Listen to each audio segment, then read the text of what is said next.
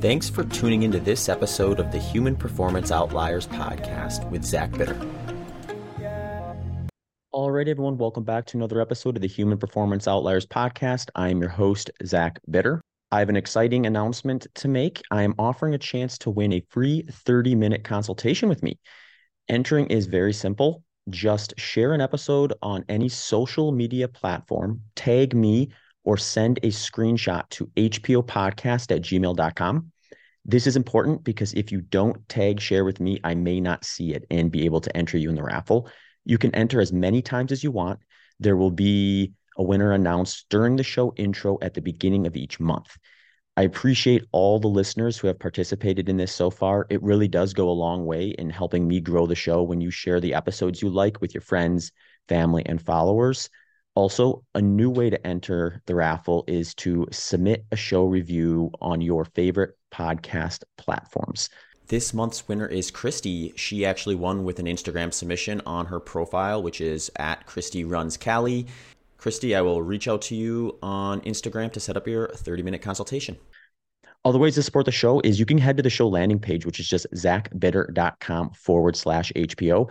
There you will be able to find access to the show Patreon page where you can actually access shows early and ad free by subscribing to the show on Patreon.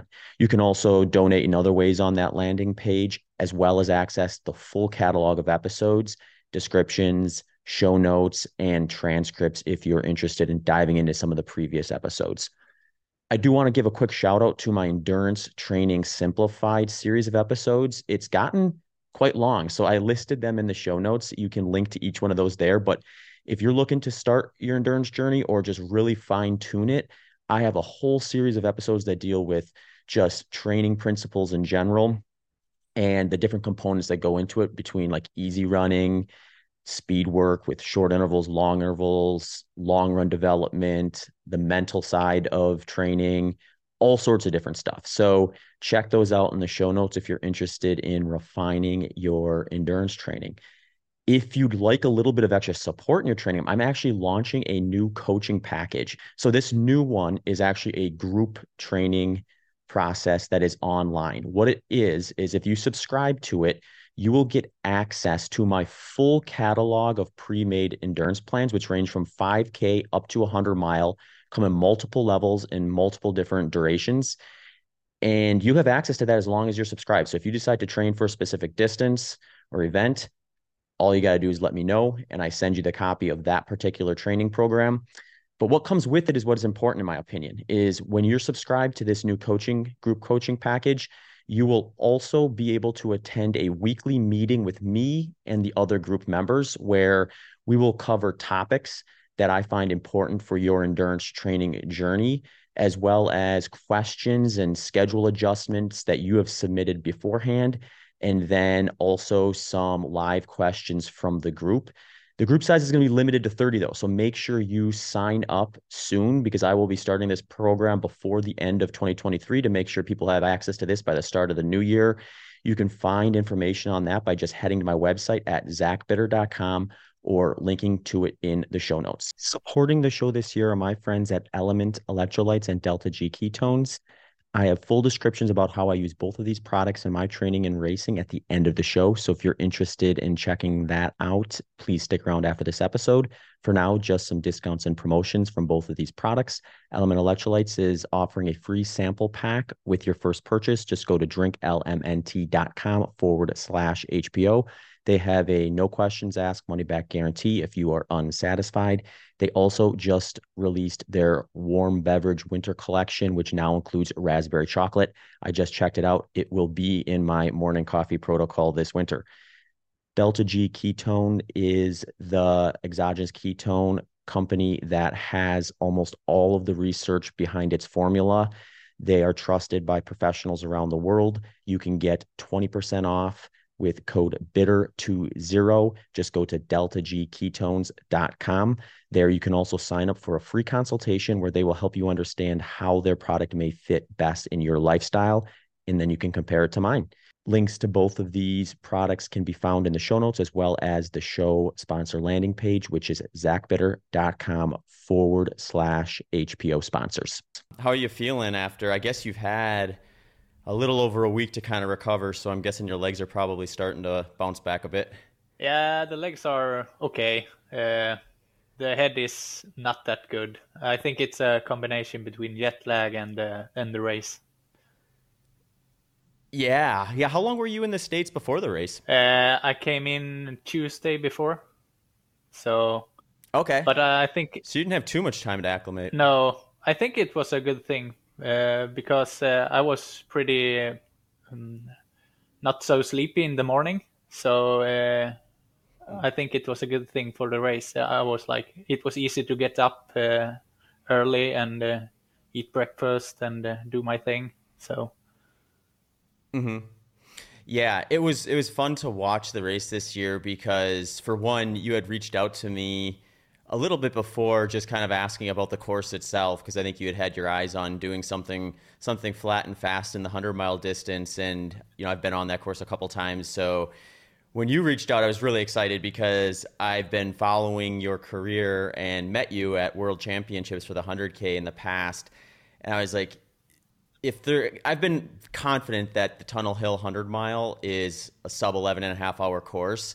And I'm just was waiting for someone to show up and do it. Yeah. I've given it a shot a couple times, but I haven't had a day that would get close enough to sub 11 and a half. But when you said you were signing up, I was like, oh, Elov might be the man for the job. This could be an interesting one. So uh, I got uh, following the race and was just excited to see kind of the splits play out over the over the course of the day. So I mean, today I want to chat to you about Tunnel Hill 100, what went into the training for that, the race itself, but also just kind of your your entire career as an ultra marathon runner because I think as the sport gets more competitive, it gets more and more difficult to be somebody who kind of enjoys the full offerings of what the sport has from the mountains to the roads to the tracks and all that stuff and you've been somebody who has done done quite well at dabbling in a variety of different stuff. And I'm always interested to hear from people like that who don't just necessarily focus on one aspect of the sport. Yeah, yeah, it will be a fun conversation. I think uh, it was. It has been a wild ride. no doubt, no doubt. Um, I have to ask you too. I think the first time we met in person was at the World Championship 100K 2016 in Spain and I remember that one and uh, Sweden's team specifically because after the race, the team Sweden and Team USA, we went out and uh, indulged in some of the fine wine and cheese that was offered in the in the in Spain and had a good time both on the course as well as after the course. So um, I remember you were on that team. I believe that was your first 100k championships. Am I right about that, or had you done it before then? Yeah, it was the the first year I did uh, flat 100, uh, and uh, I got in in the world champs team uh, the same year, and uh, managed to do pretty good, I think. Yeah. Mm-hmm. Yeah. Yeah, I was looking at your world championship performances, and that was actually one of the reasons why I was excited to see what you would do at Tunnel Hill because just looking at kind of how the trends went with that, you you had some good performances where you were like 10th or just outside the top 10th and running in kind of the mid to high six hour range. And then this last previous championships, you went there and moved up a bit, finished seventh with a six and a half hour 100K, which in my mind, a six and a half hour 100K is suggestive of having the potential to, you know, dip under 11 and a half hours for sure on a course like Tunnel Hill. And my next question always with that is okay, there is a big enough difference between a flat 100K and a flat 100 mile where you can be a really good 100K runner. And if you don't know how to execute a flat 100 mile course, that your skills may work against you to some degree because you can get out a little too aggressively and they just pay dearly. And on a course like Tunnel Hill, where you have that slight uphill on the out and back, the second out and back, you come down that to finish. So if you have legs, you can come flying down that last spot. And that was the part where I misstepped in 2018 is I didn't give myself enough legs really to really take advantage of that downhill at the end and gave back a fair bit of time. So what I wanted to do is look at what your splits looked like when you ran six and a half hours of 100K and just gauge is Elov going to be the guy who's going to be conservative enough early on to make this happen, or is he going to be the guy who goes out so fast in the beginning that he pays for it dearly at the end? And your splits at World 100K were about as good as I've ever seen at 100K championships in terms of being fairly close to even between 50K, first 50K and second 50K. Um, I mean, that race always gets out fast, so you're probably going to have a slight positive split just to be kind of in it, so to speak. But I was really impressed with your splits as how you arrived at six and a half hours. And I was thinking to myself, if Elov paces himself right, that first 50 miles, it's going to be exciting to see what he can do the second half. Um, talk to me a little bit about just strategy with these flat races. Do you do you have a pacing strategy that you tend to kind of look at when you're deciding how to kind of put yourself out there? Uh, I, I, look at both on the pacing. Uh, uh, it depends on uh, how good the training has been, how my confident in pacing is, and uh, but I also try to look how I feel in, in the in the pacing uh, during the race because uh, in a hundred I don't I don't want to uh, go too fast, but uh, it should be uh, a bit fast. I think uh, it's it's still like it's not that far, but it's far. Like, are you going out too fast? Your legs can like be trash after halfway. Like, so I, I, I try to find the the perfect spot, uh, like uh, where I can not lose too much in the end, and uh, and uh, even more so in the hundred miles because it's uh, another 60k, uh, so you have to have that endurance. but this time is it's maybe the second time I tried to run faster at 100 miles uh, and uh, this time it's actually the first time when I focused on it for a longer time, like uh, really building up for it. So uh, I got into it like uh, I really want to try to feel really uh, relaxed for a very long time during this race.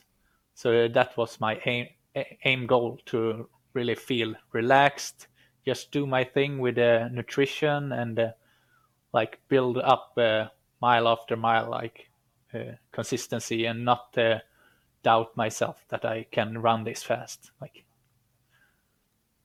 mm-hmm.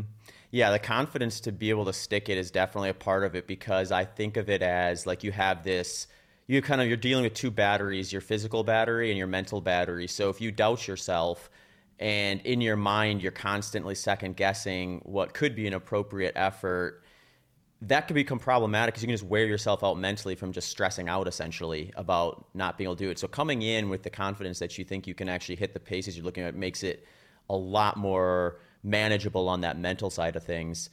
Um, I, would like to hear about kind of the mental approach that you took for the race itself, but I do also want to rewind a little bit and just, since you mentioned it, talk a little bit about your training as far as preparing for the Tunnel Hill 100 mile, when when did you decide I'm going to begin a training cycle for a flat 100 miler? And once you did, did you have like a strategy at which you were going to kind of employ throughout the the training in terms of like benchmarks you were going to try to hit or specific workouts you wanted to do that would suggest you would be ready? Uh, yeah, uh, I think uh, I decided to go for Tunnel Hill uh, maybe it was right before Ultravasan this year. Uh, so it's uh, was in maybe early August. I decided. Uh, so I had an Ultravasan 90k uh, in maybe 20th of August, and and then I was like, see where how much my body took a damage from that, and then start building up for this race. Uh, uh, I got really sore from comrades this year, uh, so I don't think I really got uh, in shape for Ultravasan in time. So I didn't uh, really get all out on that day. so just the second weeks off after the that race, I felt like ah, I can start training right now. Uh, not do too much, but uh, this weekend I can do like 120k, and then starting to build up uh, towards higher mileage. Uh, so I had a plan. I counted the the weeks uh, before Tunnel Hill, and I considered I have I can do three blocks with three weeks where I can put two high mileage weeks and one a little bit lower. So uh, that was my uh, aim strategy to do like uh, three weeks blocks uh, to push it a little bit and then uh, uh, recover for one week to to have the also have the mental capacity during the training to like push it a little bit. Uh, I think uh, my sweet spot is uh, between maybe 180 to 210 kilometers a week. Uh, much more of, uh, I think uh, it's it tends to be maybe a little bit too much. but so I, my high mileage week was between 170 to 100 or 213 kilometers. Mm-hmm. Yeah, that sounds high and reasonable to me. I think the part where people go wrong with mileage like that is they don't back off of it at all. and then they find themselves doing that on a, such a frequent basis versus it sounds like you kind of listen to your body and work up to it, peak at that, and then probably taper a little bit as you're kind of getting closer to the event.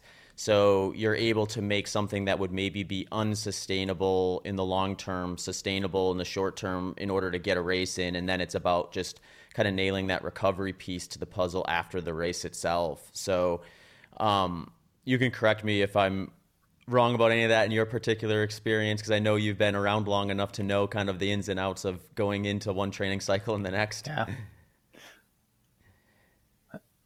Did you do any sort of speed work during those higher mileage weeks, or is that something you typically address earlier in the training? Uh, I had, uh, especially during my high mileage weeks, uh, I did maybe one interval session a week, uh, maybe with half marathon intensity uh, during uh, like 1K intervals.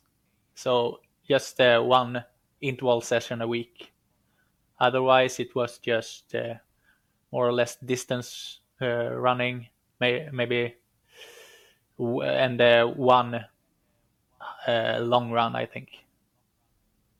Mm-hmm. Yeah, it sound, I was looking at your Strava just to kind of see some of the stuff that you were doing to prepare before this interview, and it did look like you had come on a couple things that stuck out. One or a few things actually. One was consistent volume at the intensity that you were going to be targeting at Tunnel Hill, which you know was in that kind of mid to high six minute range. Then there was that kilometer repeat, which looked like it was probably around your threshold intensity. So I mean, half marathon for you is probably about threshold, somewhere in that neighborhood, I would guess. And then a long run, and it looked like a pretty good blend of workouts. The one thing I wanted to ask you about is when you're doing your long run for something like a hundred mile is there a number you're typically targeting for that or a time duration? Um, I always find it to be an interesting question for ultra marathon runners because they're sort of like the traditional long run that we're looking for from like an adaptation standpoint. But then you get these long races like 100 miles where like there's probably some reason to go beyond that at times just to work on things like gear, nutrition, pacing, and everything like that. How do you go about structuring your long run development? Uh, I think it's uh, easier for the hundred mile. The hundred mile pace is better for the long long runs because it's not that fast uh, to do for maybe 65k. Uh, but uh, if you're doing that for 100k, it's uh, not. Uh, it's uh, easier to do too much of the 100k speed I think. Mm-hmm. Uh, so, and uh, my strategy was to do the longest long runs well enough before the race, so I didn't get. so it was a positive thing, not uh, a negative thing, too uh, too close to the race. Uh, so I tried to uh, get to the longest long runs a, a, little bit early on, and then uh, focus more of getting the feel for the speed and like just keep on building a little bit and and try to na- nail the uh, the race like feeling wise. Mm-hmm. Yeah, and the paces you were hitting too, it is one of those things where you really don't have opportunities to walk if you're going to average what ends up being something in like I think it was your pace was like a 651 per mile or something like that. Uh, I mean that's fast enough where like if you find yourself walking you're giving yourself a huge hurdle to get over because you're going to have to make up for that with faster pacing stuff. So it's one of those things where I just think when those scenarios present themselves, having a cumulative volume over time at the intensity that you're going to have to run for that 100 miles becomes kind of that biggest target. So whether you do a 65 kilometer long run or a 45 kilometer long run, it's probably more important to think about which one of those is going to impact your overall volume at the intensity you need to sustain for the duration of that 100 miler. And then the one that probably wins out is the one where you can get more volume by the end of the day over the course of the plan versus the one that kind of steals from future volume. So it is interesting to hear you talk about doing that longer long run earlier in the in the cycle so that you wouldn't necessarily step on the training that would be most pivotal for the race itself. Yeah. So you get to Tunnel Hill. Last year, they had terrible weather at Tunnel Hill. so were you worried at all that there was like uh, going to be a potential that you did all this work and flew over from Sweden and you get a bunch of snow or anything like that? Yeah, we saw that uh, and uh, just was just hoping for the best, and uh, it got uh, mm-hmm we got a really perfect day, I think. Mm-hmm. Yeah. And the thing, I, I, think we talked about this a little bit actually on Instagram. I was uh, last year was the exception. I think almost every year at Tunnel Hill, it's just like what you had this year. So I tell people you should probably bank nine out of ten times you're going to get what you had versus something similar to last year. So I was happy that it ended up playing out that way, and I didn't mislead you at all. Yeah. Yeah, I'm happy to. yeah. Okay. So you get out there on race day, weather's perfect. You probably know at that point that's not going to be a variable you have to be concerned with. The race starts. What is your thought going in that first out and back? Because I always find that one interesting because it's about a marathon.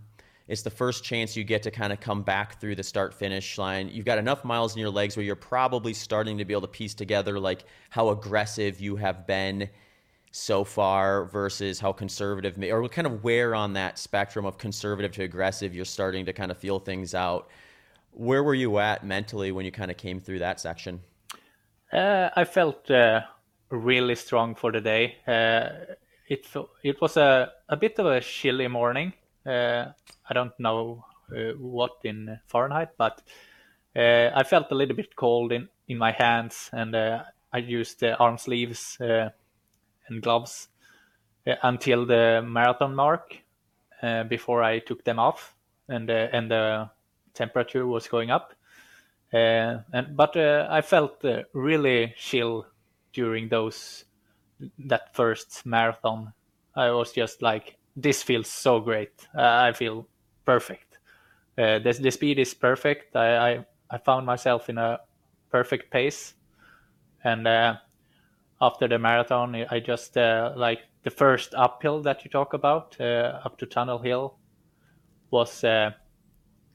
I was thinking of, of that like I, can let the pace go down a little bit on the uphill, and then let the pace go up in the downhill not too much, but uh, uh, enough that I I like uh, get the the pace back from the mm. uphill running. If if it not if I don't need too much speed, so so I try to weigh that in how fast I could go downhill. I think I nailed that first loop pretty good. And uh, I really think it was interesting when I started to come closer to 100k. Like it felt like I was going faster and faster one time. Like. Mm-hmm. So you felt like kind of the momentum was picking up for you a little bit versus feeling like you were kind of starting to wear thin. Yeah. Mm-hmm. Do, I I know there were some other guys in the race that were also targeting some fast times that day, and it seemed, at least from the live tracker, that you took the lead early on, but maybe not by like a large margin or anything. So there were some guys in the early stages that were kind of just just behind you. Were you aware of that or thinking about that at all, or was it just like I know what effort I need to dial up? Whether I'm in the lead or in third place doesn't matter to me because if I nail this, my time is going to be what it is. Uh, I know. Uh, I uh, I have met uh, the guys before the race uh, who I knew were going for fast times. I met uh, Reese. Uh, I ran with Reese. I I can't say his last name, but and Phil Young. I I say hey mm-hmm. hi to, and Taggart. I knew was going out fast. So when I at the first turnaround, I said hey to them, and uh, like I I knew who was going for the hundred miles, so uh, I was uh, checking the time at the turnarounds, how far behind they were. So I, I knew, I think I had uh, the race in control all the time, uh, and uh, it wasn't until after halfway I saw that the they started to fade a little bit but uh, otherwise they were pretty close. I think. I think they were like eight minutes behind in halfway, maybe. Hmm.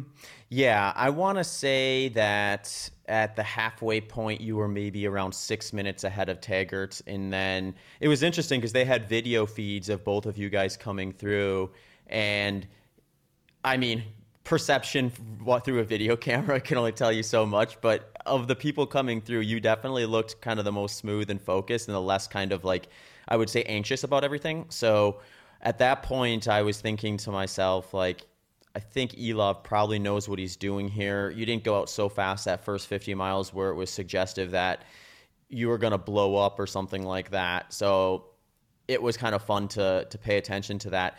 Did you pair that with any information because my guess is your splits from the 50 mile mark to 100k and then making that turnaround would have gotten you extra time on that group that were minutes behind you at the halfway mark. Did you also kind of pay attention to kind of where everyone was at at that point from on that that next turnaround or the second out and back?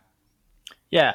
I i, uh, I counted the time uh, at the, every turnaround i think uh, just just to check.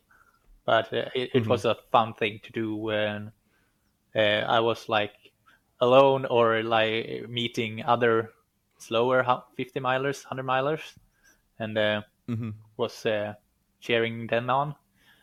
but it was a fun thing thing to do to check where where the competitors were during the whole race. So yeah, that's an interesting point too because it is one of those things where like you although tunnel hill as far as flat runnable courses go isn't the most boring monotonous of them all but it is still a lot of the same thing over and over again. So you have to find things to occupy your mind to some degree uh, outside of just kind of the the pursuit itself. And i do think kind of it offers that unique element where you can sort of gauge on a couple key points of the course where everyone else is. And like you said there's a ton of people out there running it, so you get to see where everyone else is at, encourage one another, and kind of gain a little momentum from everyone else out there chasing their own goals on it. Yeah, exactly.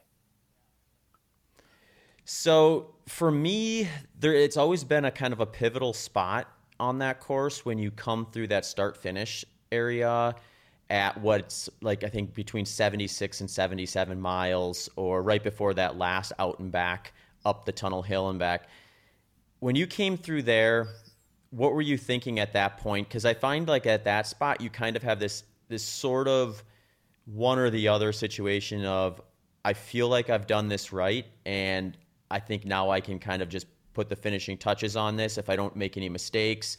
things will be fine and confidence kind of builds versus I may have overreached a little bit. I got to really focus and hope for the best.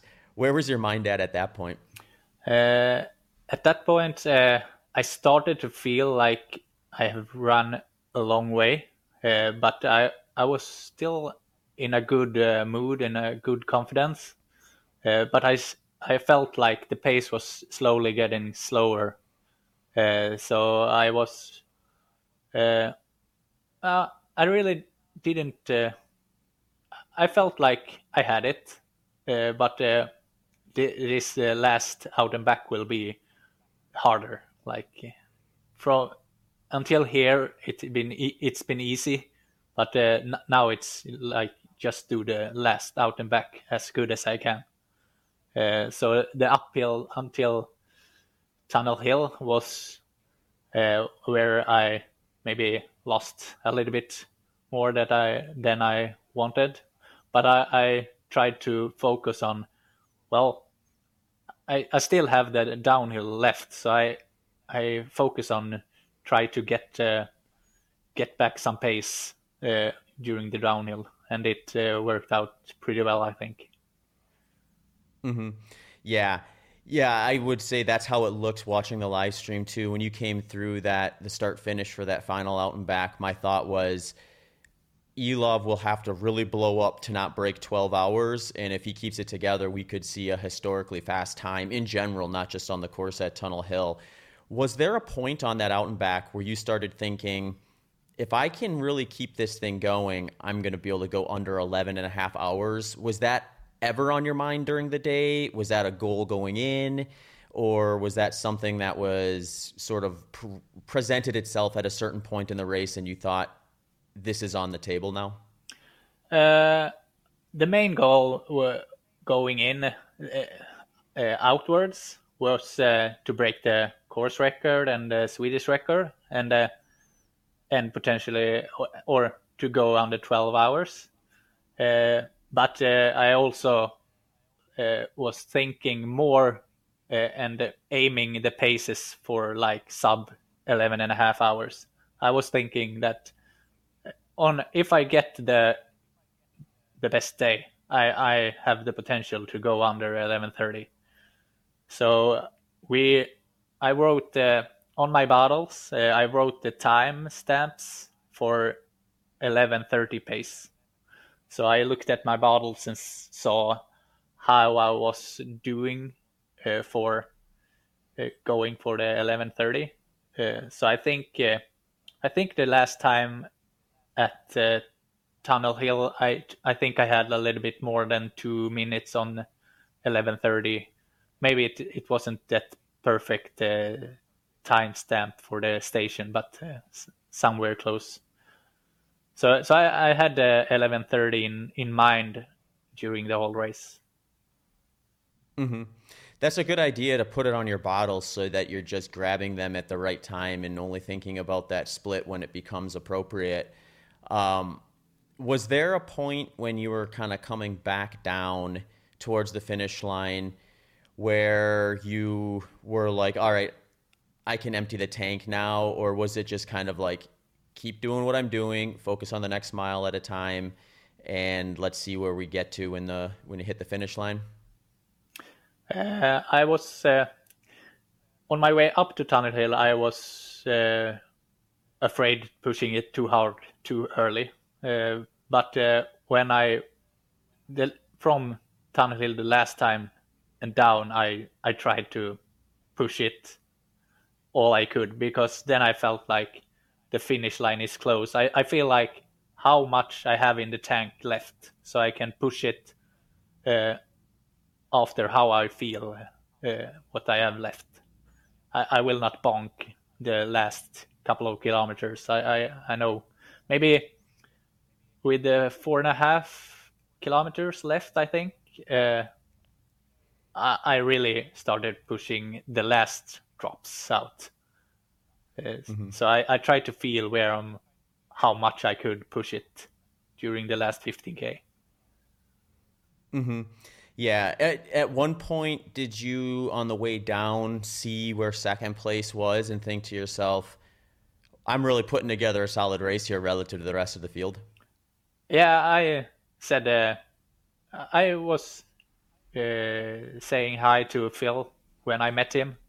So uh, and and then I clocked him like almost a, an hour behind. And so then I, uh, but I I always felt like I had something good going on. So uh, it didn't really matter how the other was doing. I I, I always felt like I have a, something really special going on here the whole race. Mm-hmm. Yeah, I wanted to talk to you a little bit about that because my perception with some of these flat 100 milers, a lot of times you do find yourself, especially by the end of it, that you're essentially just time trialing because you're far enough ahead of whoever's behind you that you could really slow down and still manage to get the win. But obviously, your goal is to put together a really strong race and maximize your finishing time. Is having that, like, that a target because it sounds like sub 11 and a half hours was your A target. It's just very much there and almost as like a rabbit for you to chase. How important did you find that staying intact all day long to keeping that focus going since you did sort of turn it into a one man race by the end? Uh, yeah, I think uh, the main goal for the race was uh, to go for a time rather than racing. Uh, it was helpful to to see other guys going going out fast. It really helped. Like it's not just me; uh, it's other guys pushing uh, their limits. So it really helped with the moral for it.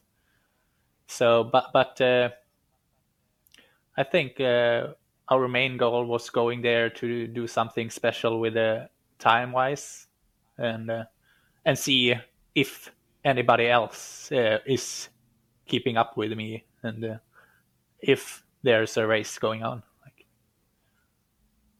mm-hmm. yeah.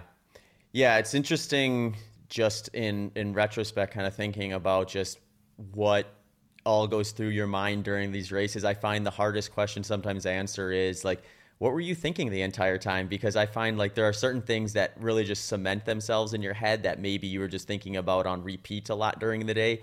And then there's just inevitably a ton of things that probably went through your mind that is just sort of passive where you're never going to recall it, but in the moment it was there. And it kind of becomes a little bit of a blur from all that. Um, but when you, when you cross the finish line, under 11 and a half hours, new course record, fastest non-road surface course or record in the world that we've that that we've documented. What was your initial emotions crossing that finish line? What were you thinking? I, I, think I said it uh, in the camera. I, I, I think I said I I was done for the day, and that that was uh, yeah. uh, what I was uh, feeling. I I'm done, and that was uh, uh, unbelievably satisfying. yeah, no doubt. How how important is it for you when you have a race like that where you look back and you see how just really perfect I would say to most the most degree your splits were uh, in, in terms of just confirming to yourself that I didn't really leave a lot out I didn't leave a lot on the table or I really kind of found my best self that day. Or or was there spots where you thought hey if I could have done this a little differently maybe I would have run even faster? No I I think I had uh, I haven't found any really bad situations during the race. I think I had a really solid race. I did uh, some uh, conscious things like uh, when I started thinking about the outcome of the race, I I told myself, not now.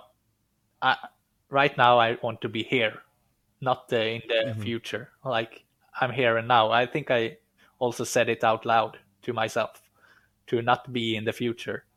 So, so I, I think I managed to do all the things uh, right. I had a nutrition plan out perfect.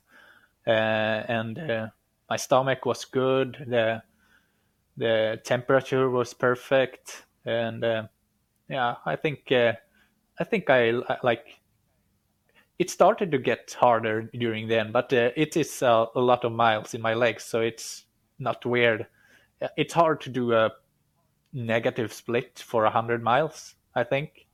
You, you should be able to get close, but it's hard to get the negative split uh, for 100 miles. Mm-hmm. It's definitely hard. Yeah, it's uh, it's one of the things. Uh, the way I describe it is, I would say like a very small margin to either side of even is probably going to be like the optimal operating zone, and it's not necessarily clear to me if that is slightly positive or slightly negative that you're necessarily going to be faster than the other. I think it's like staying within that kind of relatively tight zone of even is going to probably be what suggests you kind of really executed well. But who knows really? It's like the sport is still kind of learning some of these things to to a large degree. So it's fun to talk to people like yourself who've had you know races that have gone great like this one and then maybe ones that haven't. So you kind of have an idea of where that edge is for yourself and what suggests what out there during it. Um, you you mentioned your fueling. I'd be curious to hear a little bit more about kind of the protocol that you used in terms of what were you actually taking in during the day uh, did you kind of calculate the amount of grams of uh, carbohydrate or fuel that you took in throughout the course of the day and, and that sort of stuff, if you don't mind sharing? Yeah, absolutely. Uh, I was uh, aiming for uh, 85 grams uh, of carbs an hour, split by sports drink and gels. So I had every time I got my support. I, I got a, a bottle. Um, maybe during the longer sections, I got uh, 50 centiliters of sports drinks and a gel. And during the shorter sections, I got uh, 250 milliliters of uh, sports drink, a little bit uh, easier, uh, and a gel. So I, I just used carbs for uh, my nutrition for the race and then I had a, a caffeine every third hour, I think.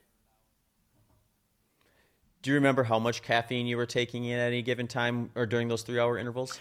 Yeah, I had about it's a shot from my sponsor, so it's a, it's actually a pre workout shot uh, that uh, is 250 milligrams. So it's uh, quite a lot, but Hey folks, just a quick reminder that this episode sponsors are LMNT Electrolytes and Delta G Ketones. You can get a free sample pack of LMNT Electrolytes by going to drinkLMNT.com forward slash HPO and 20% off your order of Delta G Ketones by going to deltagketones.com and entering promo code BITTER20. Yeah. Well, you're spreading it out to three hours. You and you're metabolizing caffeine a lot faster when you're when you're running a sub seven minute mile pace all day long. Yeah so there is that. It, you know, the the fun the funny thing is they do suggest like three to six milligrams per kilogram of body weight is kind of the performance dose of caffeine, and I, from my own experience and with others, I find that there's sort of two options. One is to lean into that actual number, which you're probably you're probably on the high end of that three to six milligrams, just with kind of if if my math is accurate, but you're you're within it if you're going to do that, you just need to be careful about how frequently you do it because you can't be doing that every hour. No. Um, but if you're spreading out every three hours, you're probably getting, you know, you're probably staying in that zone. Uh, I've had other people who are maybe just a little more sensitive to caffeine. They'll take that idea of three to six kilogram or three to six milligrams per kilogram of body weight, and they'll kind of target a total that is probably similar to what you ended up taking in during that day, but they're spreading it out a little more uh, throughout that three hours. So rather than having it all at once, they maybe are having like 70 to 80 milligrams every hour um, for that three hours and then kind of just repeating that. And from what I gather, like it tends to be kind of a little bit of a personal experience thing because people, there is a range in terms of how people respond to caffeine. But um, for what it's worth, you kind of proved your theory, your method to work well for you because uh, it's hard to imagine that you felt like that was a deterrent at, at all at all during the day, given kind of how things played out. Yeah. Um, I'm curious how you arrived at 85 uh, grams of carbohydrate. Is that something that you've just tested in training and racing in the past and found I can get up to 85 grams and not have a risk, a, a large risk of stomach distress. So I'm going to go for 85 grams, or is there something else that you've done that would suggest that that's a good target for you to do for something like Tunnel Hill? Uh, I usually, uh, I've done more of the 100k races uh, during the last years, uh, and uh, I uh, there I aiming for 100 grams an hour because of the higher speed, but. Mm-hmm I think when you do a 100 mile, uh, you go down to a lower pace and you be more of fat burning. Uh, so that was the reason I go got down from 100 grams to 85 grams. Uh, and and you're also doing it for a longer period of time, so you have to have a good stomach for a longer time, because uh, during the 100k races, it's it's a it is a risk that uh, you got problem with your stomach during the end, and uh, mm-hmm. especially during the end, I think. Uh, but it's a it's a, a margin where where you can try to push it a little bit. But I I think uh, the reason was uh, that it's uh, 11 hour and 11 and a half hours and uh, my stom- it's better to for my stomach to be at peace than try to push it too hard.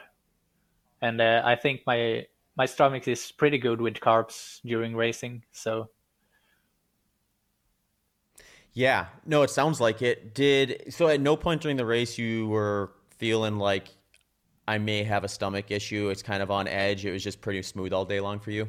Yeah, I I might got uh, some feeling like, oh, maybe a little bit too much now, but uh, then I got really some periods where I didn't get anything in, so my stomach got to recover from that.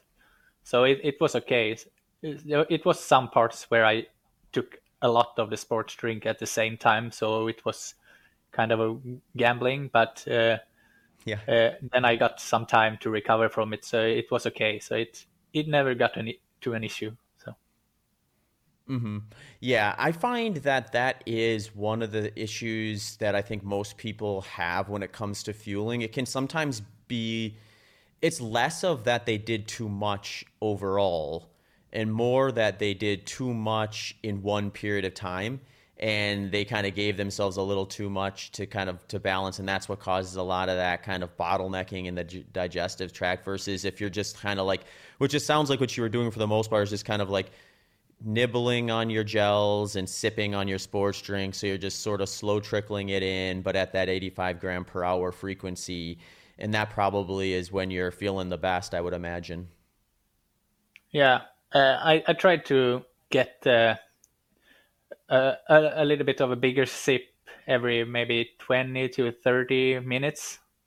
So so i i almost uh, every time after every time i got something in i had a period of time to recover from it as well. So i think it mm-hmm. was a good strategy.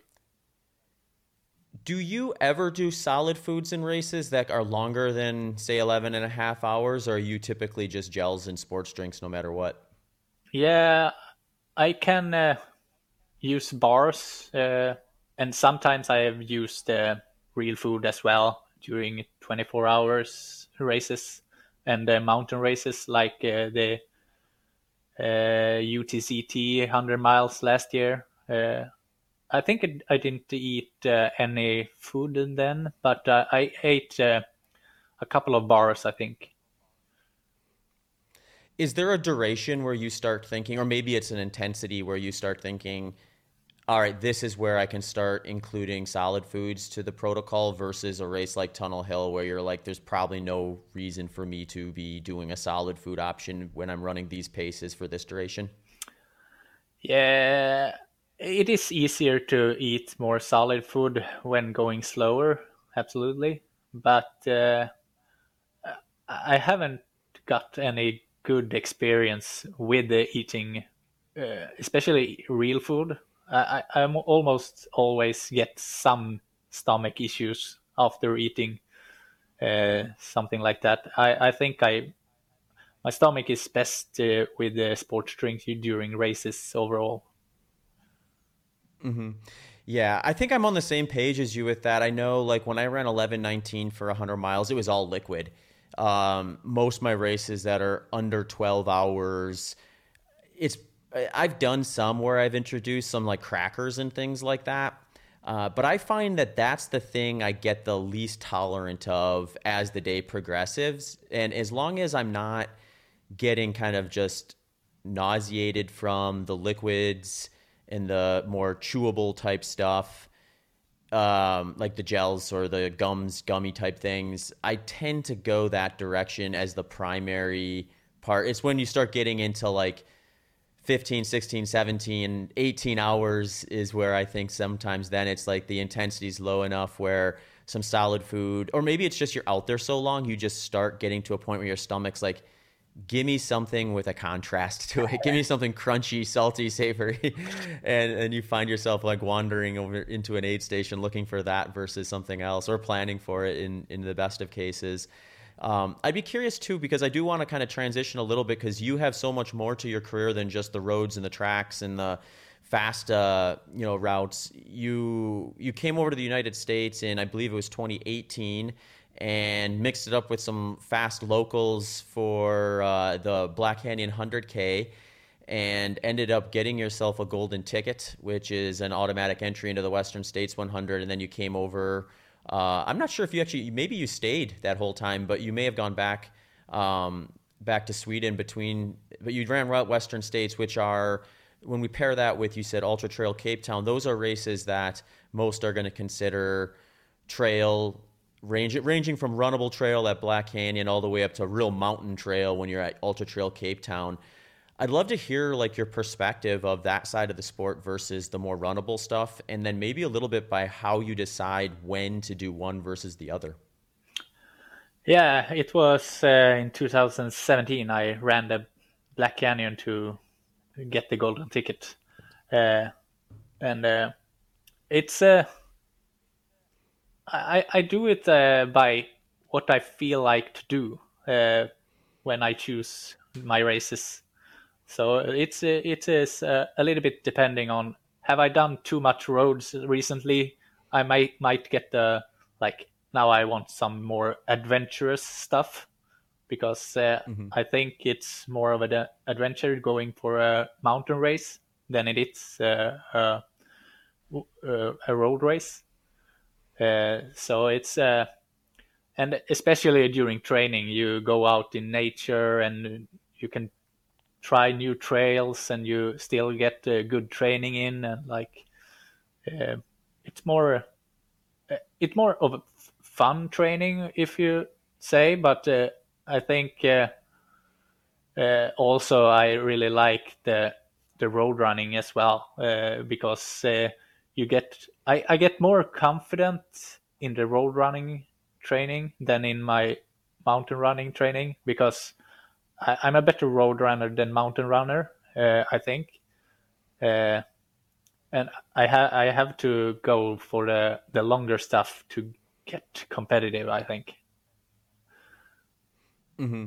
Yeah, my experience maps what you said perfectly. I always find that there's a point where uh, I'm like you, I'm more confident on the runnable stuff in terms of I can see the splits, I can see the development, and when I'm standing on a starting line of that, I feel like I can trust it a little bit better.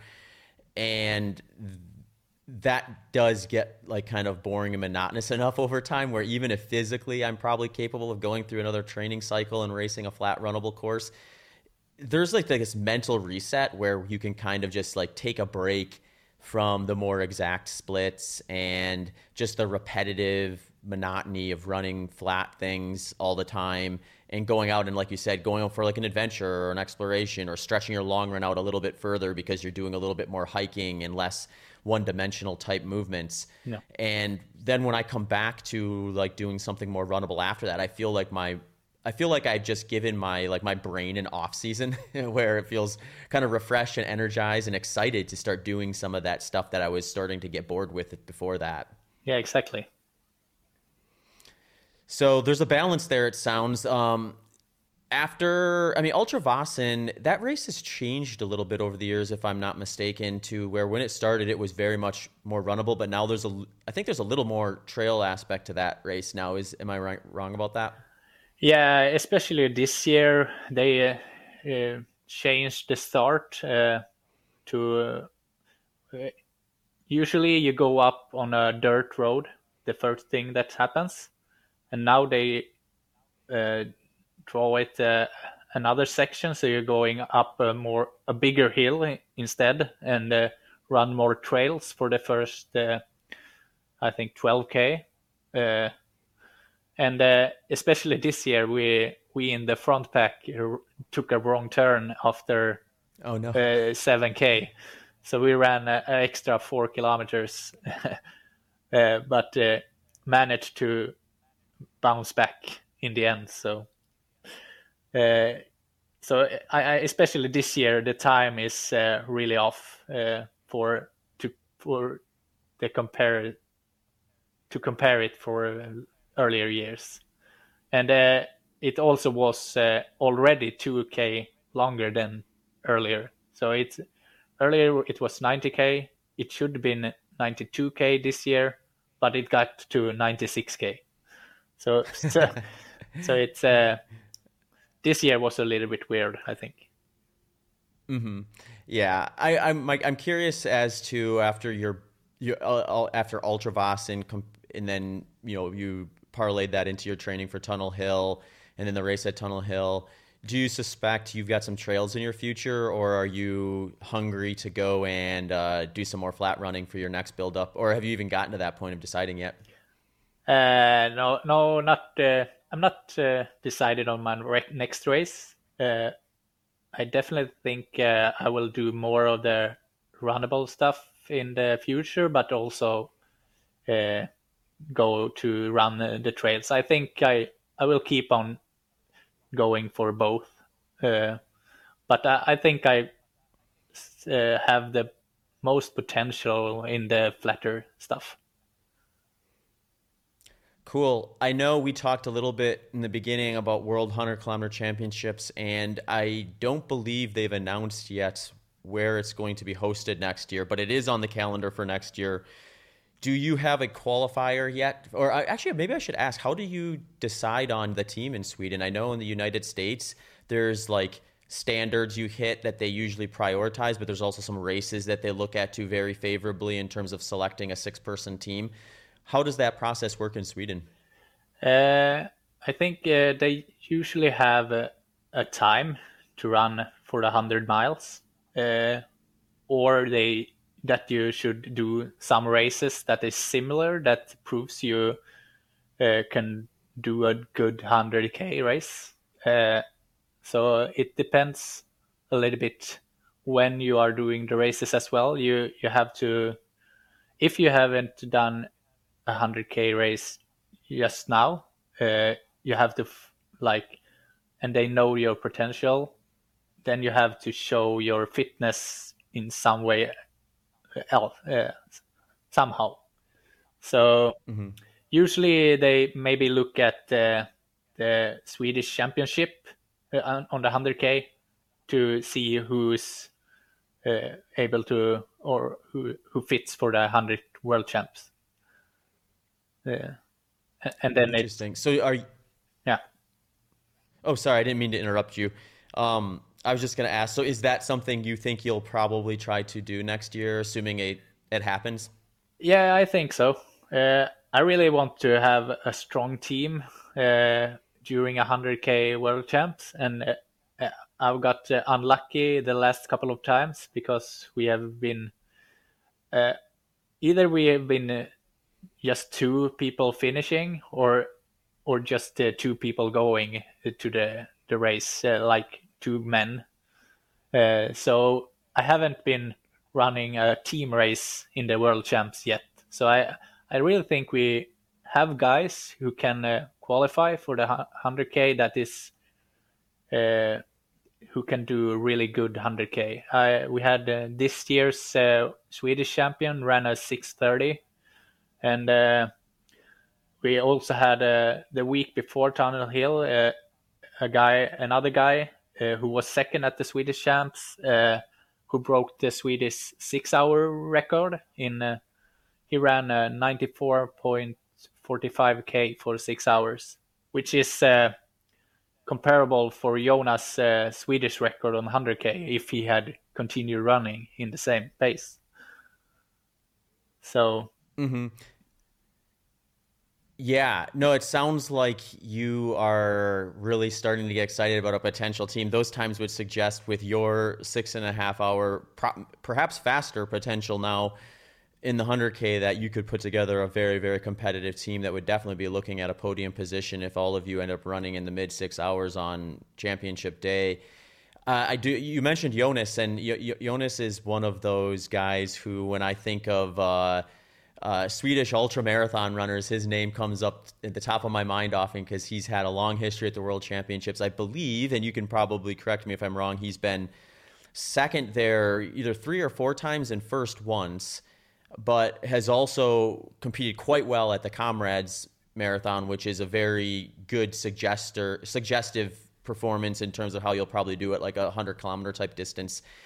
What was it like kind of getting into ultra running, having someone like that as like the more or less kind of the, the representative of ultra running for, for Sweden? Yeah, he's, uh, he was the guy that was uh, the inspiration when I started uh, coming into ultra running because uh, it was just the time uh, when he did uh, second place at Comrades and also getting those good competitive world champs and also did great at trail running. So he was an inspiration when I started ultra running, and and then he when I started building up and getting better, we we also started to get uh, to meet here and there. Uh, we we ended up uh, doing Western States at the same year, so uh, I got home off the Black Canyon, and uh, uh, we two together got back for the Western States trail camps. So we tried the course together, and and then also uh, got to live together during the race, uh, the days before the race, and uh, so he, he's become a good friend and uh, also been an inspiration for me, especially during my early years in the ultra running.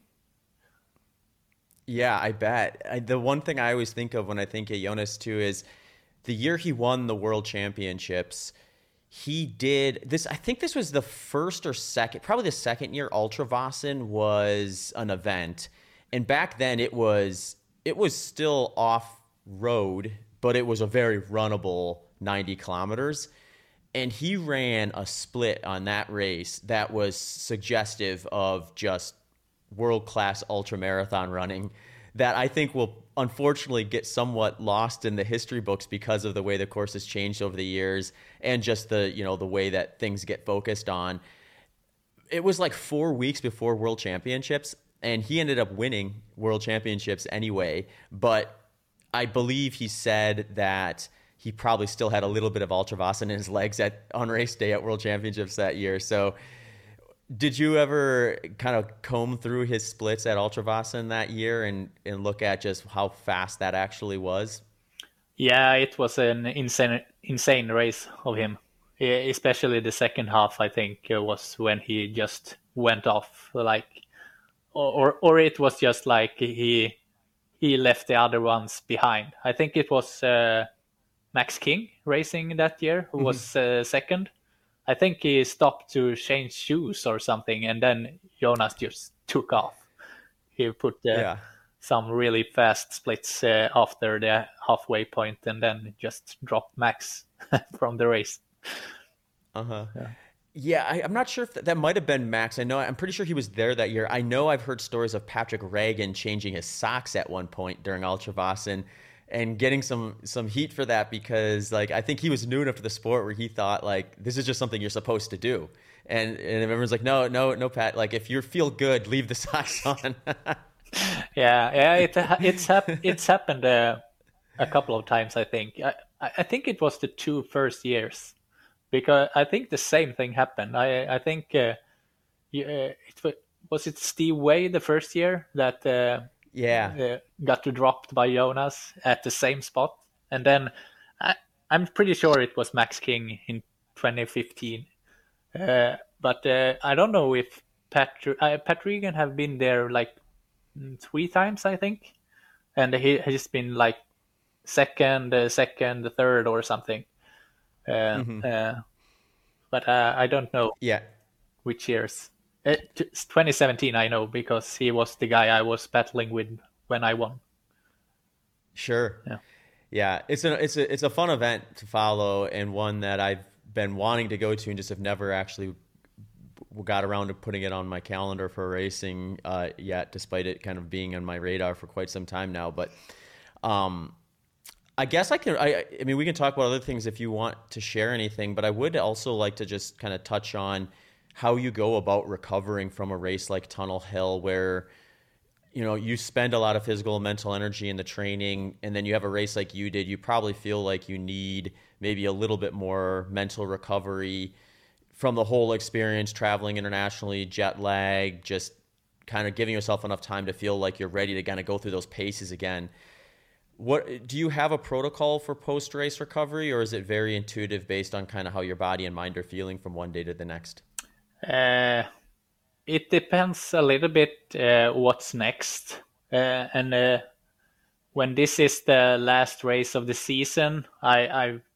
i'm a little bit more relaxed how i recover i I usually try to sleep much as much as I can, or at least as much as I feel I need to. And otherwise, I try to get running, or if I need to do something other thing like cross training, uh, I do that. But uh, I, I don't have a specific plan after the race. I should do that and that and that. And I, I usually do go by feel. I think. Mm-hmm.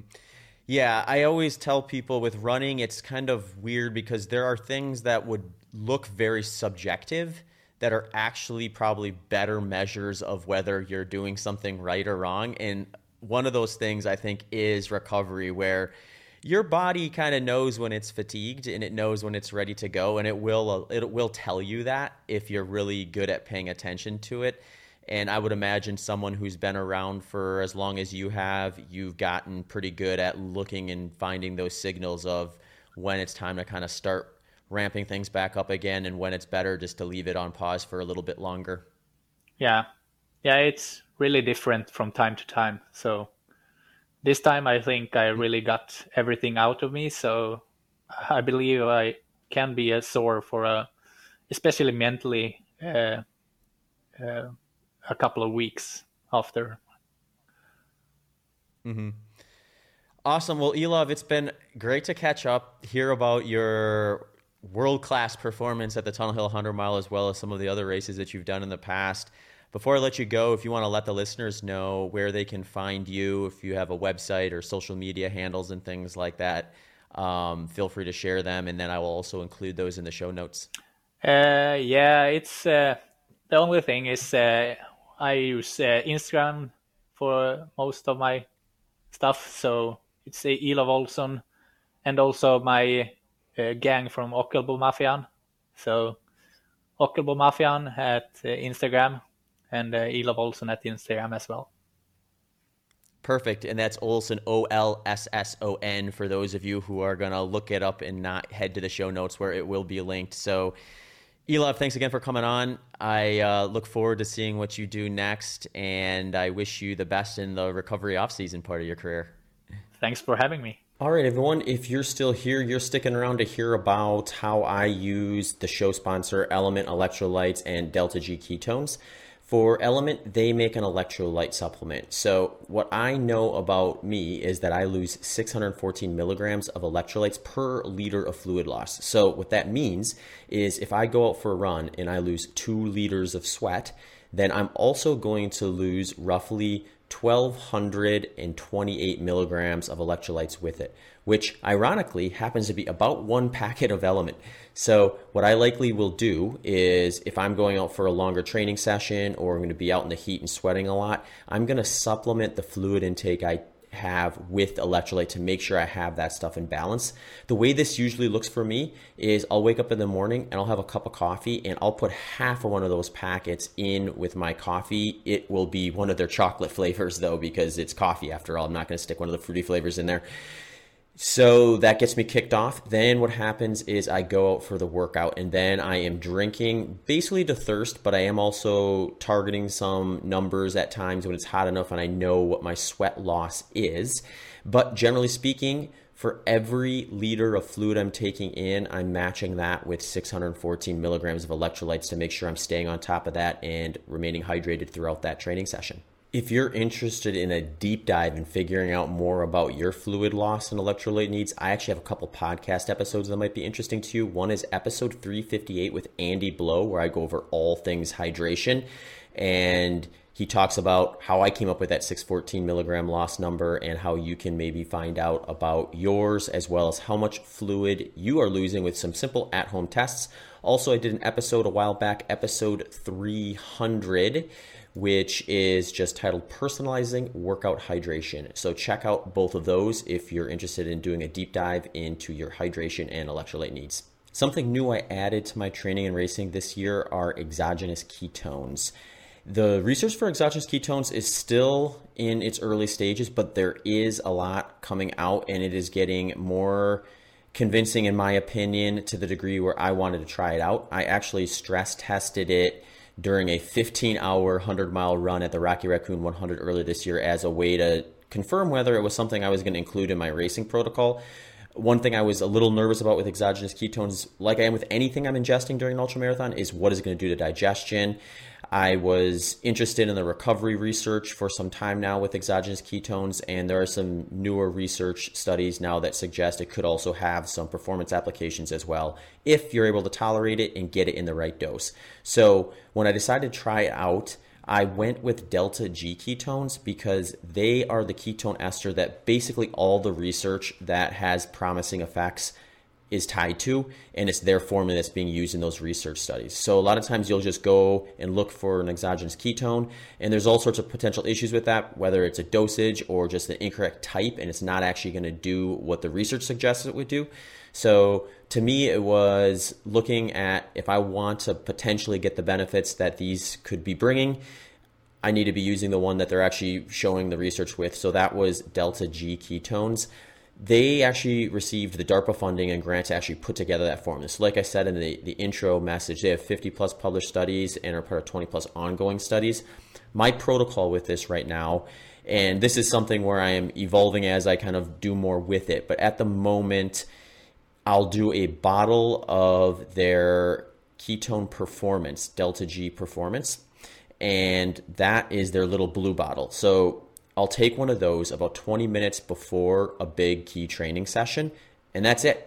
If it's a race day, though, I'll do that same protocol, but I will take another bottle about every three hours after that. So if I'm doing something that's longer duration, like that 15 hour Rocky Raccoon effort I just described, I would be doing that again at 3, 6, 9, and 12 during that particular performance. So, like I said in the intro, if you want to chat with one of their experts, you can actually go to deltagketones.com and they have a consultation service there right now where they will help you understand the research and whether your lifestyle is even something that they would, they would be worth considering it for. So, if you want to get a little more information on that, that option is available to you. Links to both Delta G ketones and LMNT electrolytes can be found in the show notes as well as at zachbitter.com forward slash HPO sponsors. Thanks for tuning into this episode of the Human Performance Outliers podcast with Zach Bitter.